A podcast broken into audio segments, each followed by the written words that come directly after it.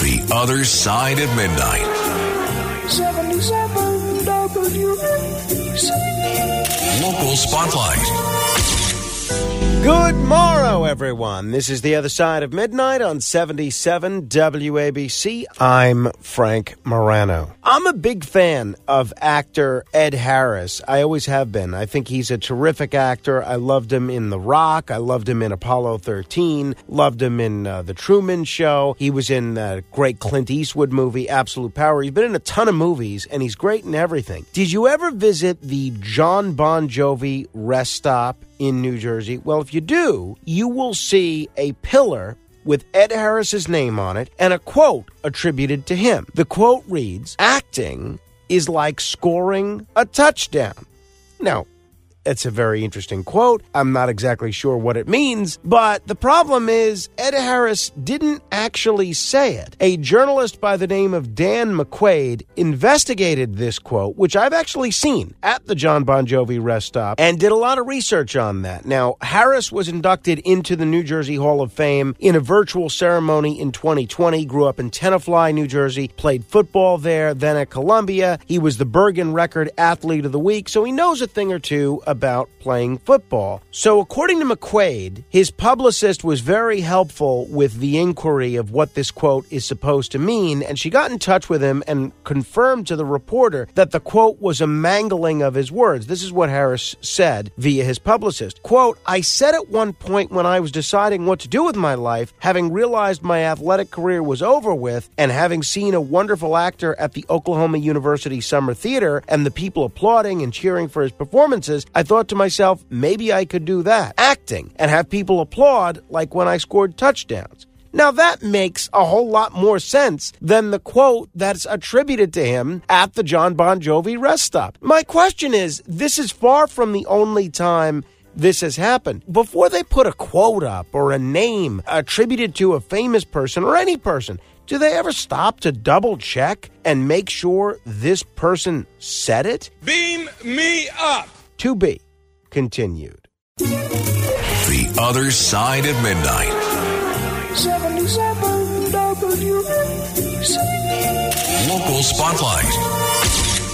Good morrow, everyone. This is the other side of midnight on 77 WABC. I think if you've listened to me long enough, you know that I am a big believer in democracy, which is why the bill I'm about to mention to you is normally exactly the kind of thing that I would support because, in theory, it makes things more democratic, but in practice, I think would just be a horrible, horrible idea. Democratic Senator Leroy Comrie from Queens is proposing the New York City Police Commissioner become, ready for this, an elected position.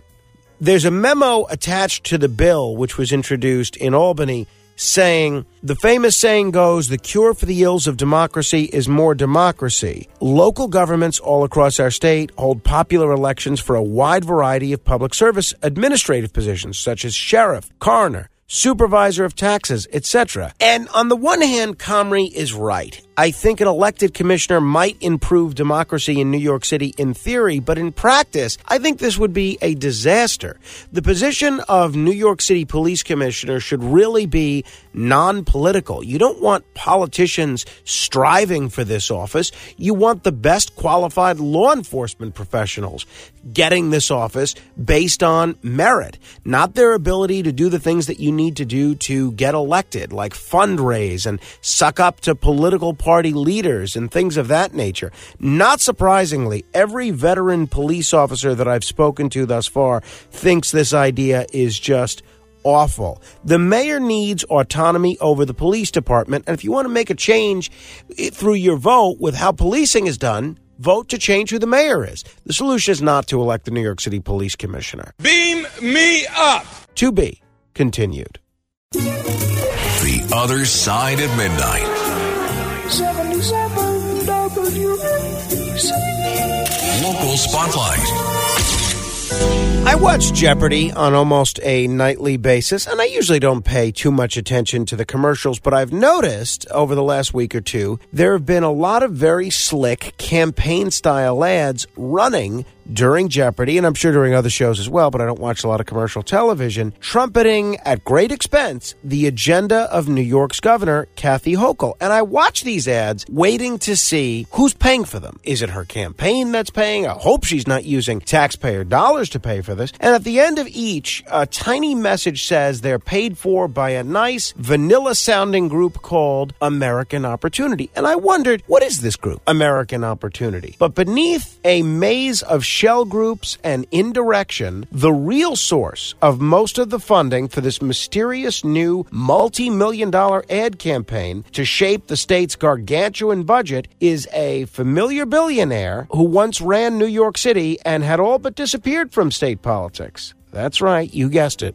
Michael Bloomberg. The New York Times reporting that Bloomberg is paying for these ads promoting Kathy Hochul's budget. This alliance between Bloomberg and Governor Hochul could be very significant. We have not seen Bloomberg being a big backer of Hochul thus far, and though he's become one of the most prolific donors to Democrats nationally, Bloomberg did not even open his wallet for Hochul's campaign last year, and he sat out some of the state's most pressing policy disputes. Where was he on Hector LaSalle? Where was he on the payroll tax increase? Where is he on issue after issue? He's silent, doesn't seem interested in commenting on local politics anymore anymore. Now, He's given $5 million in seed money to help fund a blitz of television advertising, social media campaigns, and rounds of mailers targeting individual lawmakers as they grapple with Hochul over the shape of the budget. I wonder what Mike Bloomberg is up to here. Is there a business interest in it for him? Does he see a back end for himself somehow? Is this the beginning of some sort of a political comeback? Is Hochul going to appoint him to something? Or is it simply a matter of the fact that he really supports the things that are in Hochul's budget? I don't know, but it's very curious and it's very interesting. Beam me up. To be continued. The Other Side of Midnight. 77 WABC. Local Spotlight.